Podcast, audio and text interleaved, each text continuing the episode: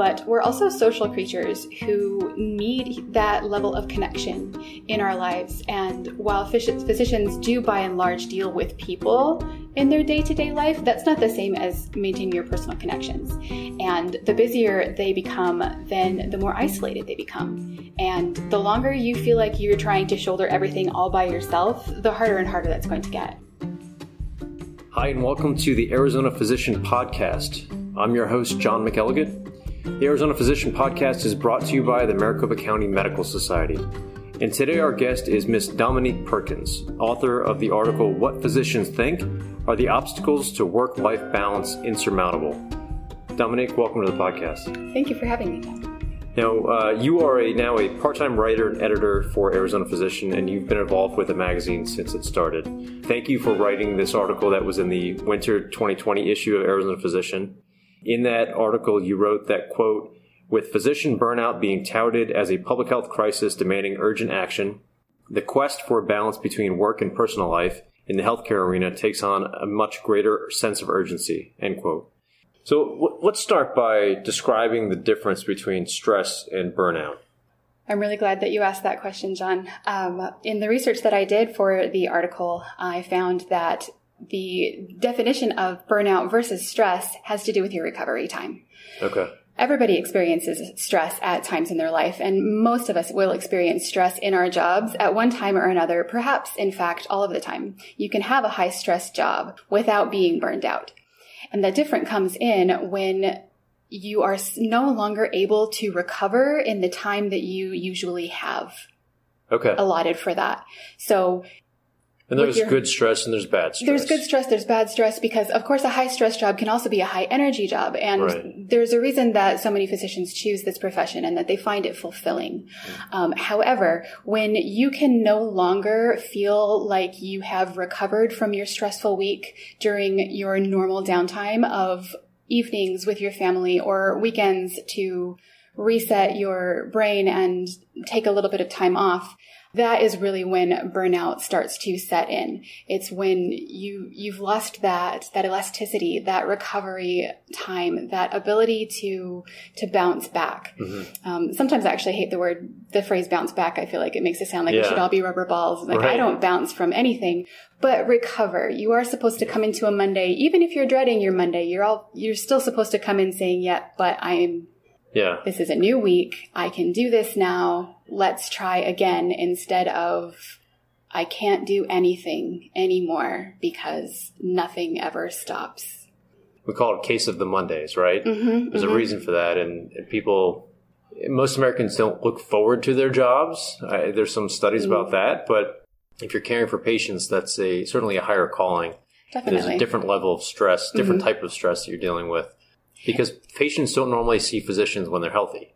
So exactly. So when, they, when they're in need of something. And so, in addition to the time that is spent in the office, on their feet, and in paperwork, and doing these things, there is also the emotional drain of the fact that they are dealing with people quite often when we're at our worst. As you said, we don't go to the doctor usually when we're well.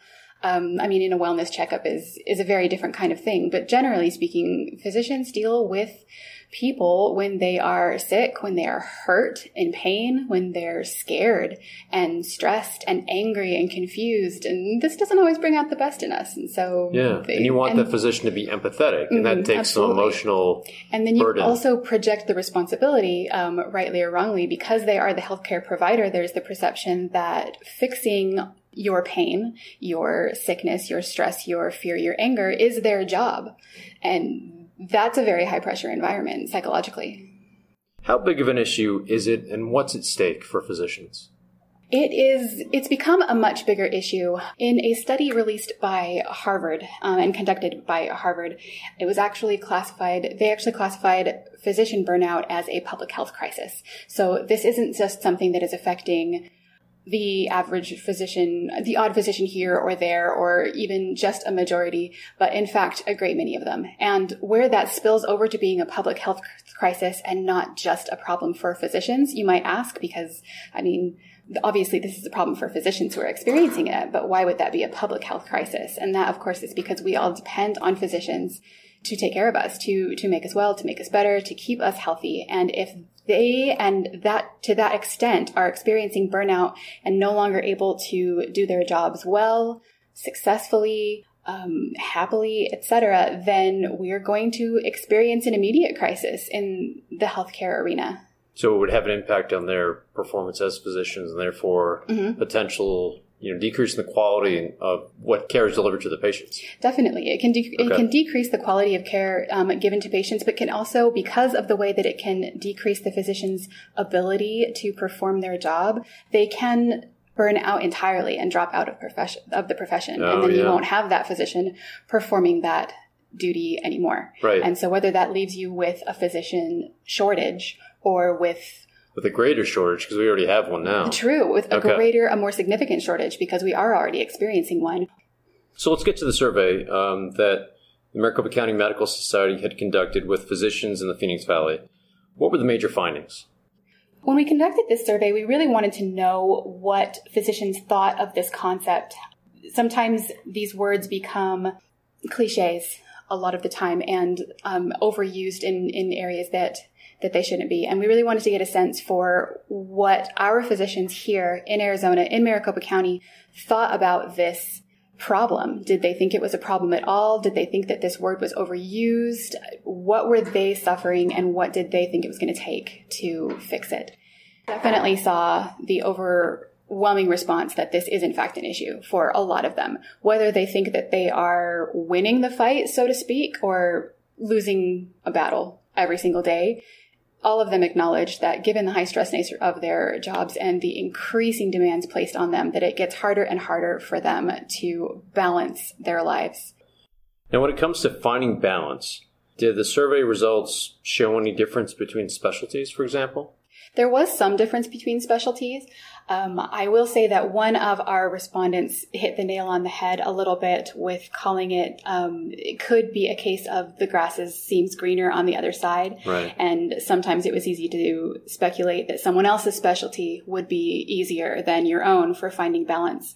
But of course, there was a general consensus that specialties that allow for more normal work hours, more average eight to five office type things, and not a lot of emergency on call nights, weekends, etc. That that gave a certain advantage to finding balance because you could schedule your time a little bit more efficiently. It was also generally agreed upon that those specialties that usually tended to have their patients pay directly out of pocket, such as Uh, cosmetic procedures in dermatology or plastic surgery or specialties of that nature was also going to save a little bit of time and effort on the behalf of the physician because they weren't going to have to constantly battle for every single penny that they could extract from the insurance companies since insurance companies tend to put off those payments as much as possible. And so then physicians who are suffering under this model as as are we all um, in addition to having to put forth the long hours at the beginning and emotional tax of caring for the patients, then have to go to the battlefield to try to get the money that they are owed. Yeah, so I hear you saying that there's a, a huge tie to circadian rhythm, in that we all wake up typically around sunrise, mm-hmm. go to bed after dinner, sunset, and if you have a family, you're going to have dinner with them, hopefully. You're going to go out and see a kid's ball game or play or something with your family or go out with your friends, the, you know, the, the support network that you have. Much like a, a blue collar job where you, you may be working the third shift or the graveyard shift, that's going to be different level of stress and it throws you off. Mm-hmm. I mean, mm-hmm. that's, that's a completely different cycle if you're police or if you're fire or if Definitely. you're a physician working in hospital in the mm-hmm. ER and it's definitely something that builds over time, that disruption of our circadian rhythm. Um, I, for the first short while that you're doing that, while of course it is different and it is disruptive, once again, it's that recovery time. You can still, you can readjust and you can feel like you've gained some semblance of normality to your schedule for a time. But the longer that you do it, the longer that you've put that typical or common schedule off, then I feel like the more that your body suffers from it. Folks, you've been listening to the Arizona Physician Podcast with our guest Dominique Perkins. When we come back, we'll talk about some of the other survey responses conducted by the Maricopa County Medical Society and what information went into the article that she published for the winter 2020 issue of Arizona Physician. We'll be right back. The Arizona Physician Podcast is brought to you by the Maricopa County Medical Society. Welcome back to the Arizona Physician Podcast. I'm your host, John McElligott, and our guest today, Dominique Perkins. Dominique, could you go into some more detail about your article? You had noted, for example, that 50% of respondents say they spent six hours or less in recreation or family time. We yes. know that everyone, you know, needs some release, as you talked mm-hmm. about earlier or some outlet from this daily grind and certainly healthy to spend time with family and friends and you know i certainly have a lot of loud new yorkers in my family so I, I, get it. Um, you need a break from folks. What would you say are the implications of spending such a little time in recreation and family time? We're going to start to see a lot of those ramifications because in addition to as you mentioned like we do need that time to wind down. We do need that time to center ourselves but we're also social creatures who need that level of connection in our lives. And while physicians do by and large deal with people in their day to day life, that's not the same as maintaining your personal connections. And the busier they become, then the more isolated they become.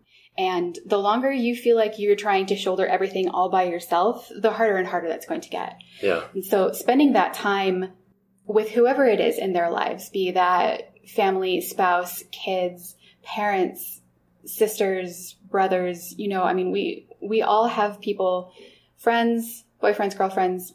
We need people in our lives that make us feel like we're not doing this all by ourselves and that allow us to take ourselves out of this circle over here, this work circle, this, this high stress, high pressure, fast paced environment and come over here and connect and a connect, human connection. A human connection, a human connection, an emotional connection, a psychological connection that has an actual physical re- reaction to in our brains um, and is part of what keeps us healthy part of what keeps us happy and part of what keeps us resilient right or go go out eh, you know natural connection go out for a hike Definitely. get out and, and yeah mm-hmm. reset somewhere well, and then you bring up an excellent point too, because then in it, this is part of the problem that I think that you start to look at with burnout and then specifically with physician burnout. So here we have with this high percentage of physicians who said that they only spent six hours or less in their recreation time. Now that time has to be split to meet all of those needs because you need to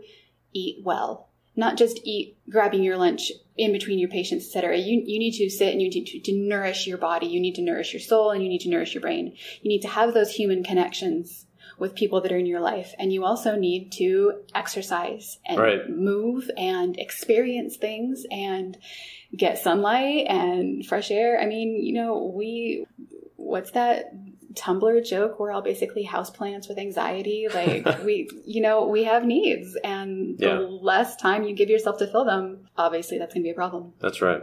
For physicians who expressed having a balance between work and personal life, how do they accomplish it?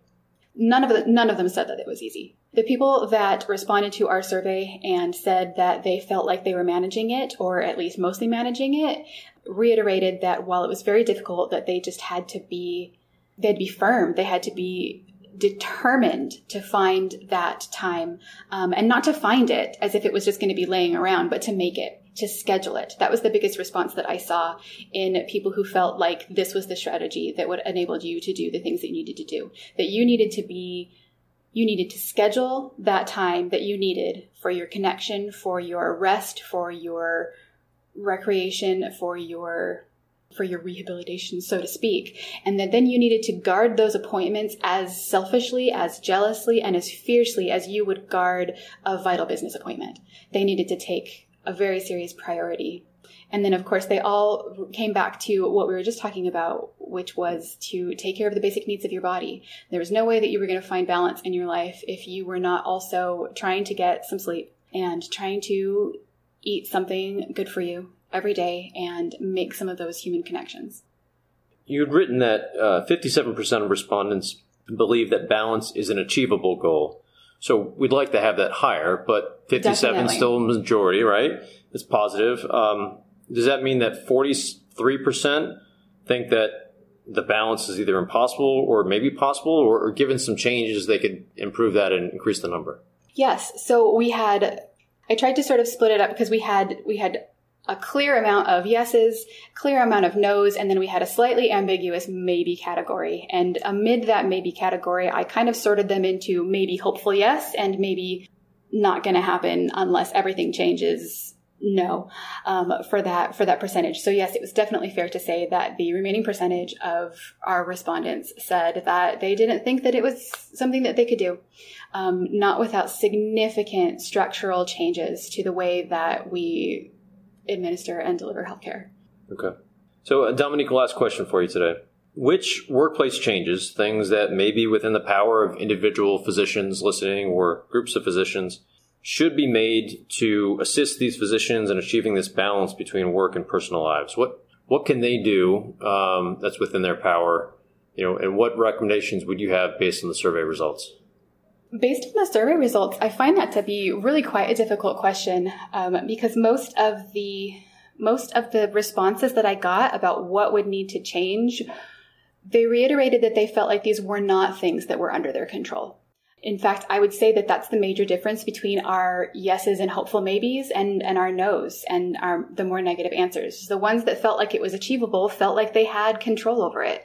And if they, if they did this, if they rescheduled that, if they carefully planned for these things, um, or implemented time saving devices or such things, then, then perhaps they could do this. And the ones that said that it wasn't possible said, no, unless you completely revamp this to require less administrative tasks, to require less paperwork, to make it so that they didn't have to stare at their computer screen instead of at their patient, then it was hopeless. So maybe we can work on the physicians listening to this, work on individually some things that are within your power to make this human connection, to go out to nature, somehow find time to have resilience and to build that, or, or lean on some colleagues who may have some tips for you. I think there's some resources that the Maricopa County Medical Society could push out to member physicians so Definitely. they're aware of them. Mm-hmm. But maybe that's also calling for the medical society to partner with other organizations in a coalition to mm-hmm. get some of these deeper issues that are the underlying or upstream solutions for preventing burnout. Definitely, um, John. And I think that I think that by releasing this article and and in fact this entire issue of Arizona Physician Magazine that dealt with work life balance in physicians and with burnout, um, and then conversations like we're having right now on our on this podcast and with our physician members and our physician listeners we're, I think we're taking one of the first steps that we can, which is we need to start talking about this and not just talking about it in a big, loud, making the public aware, but we need to talk amongst each other. I think that um, physicians need to start to get together and discuss ideas and and feel like they can support one another and know that they're not alone in the things that they are facing and that perhaps through those conversations then in places where we felt like there was no control over the circumstances that were causing these stress, maybe maybe together we can find some better solutions. Maybe together we can find some of that control or take back some of that control. But I don't think any one physician is going to be able to do this by themselves. Well, that's a great point, and uh, I think that's a role that the Maricopa County Medical Society can can help to play as we've done since 1892. Dominique Perkins, thank you very much for being on the Arizona Physician Podcast. Thank you so much for having me. Thank you for listening to the Arizona Physician Podcast.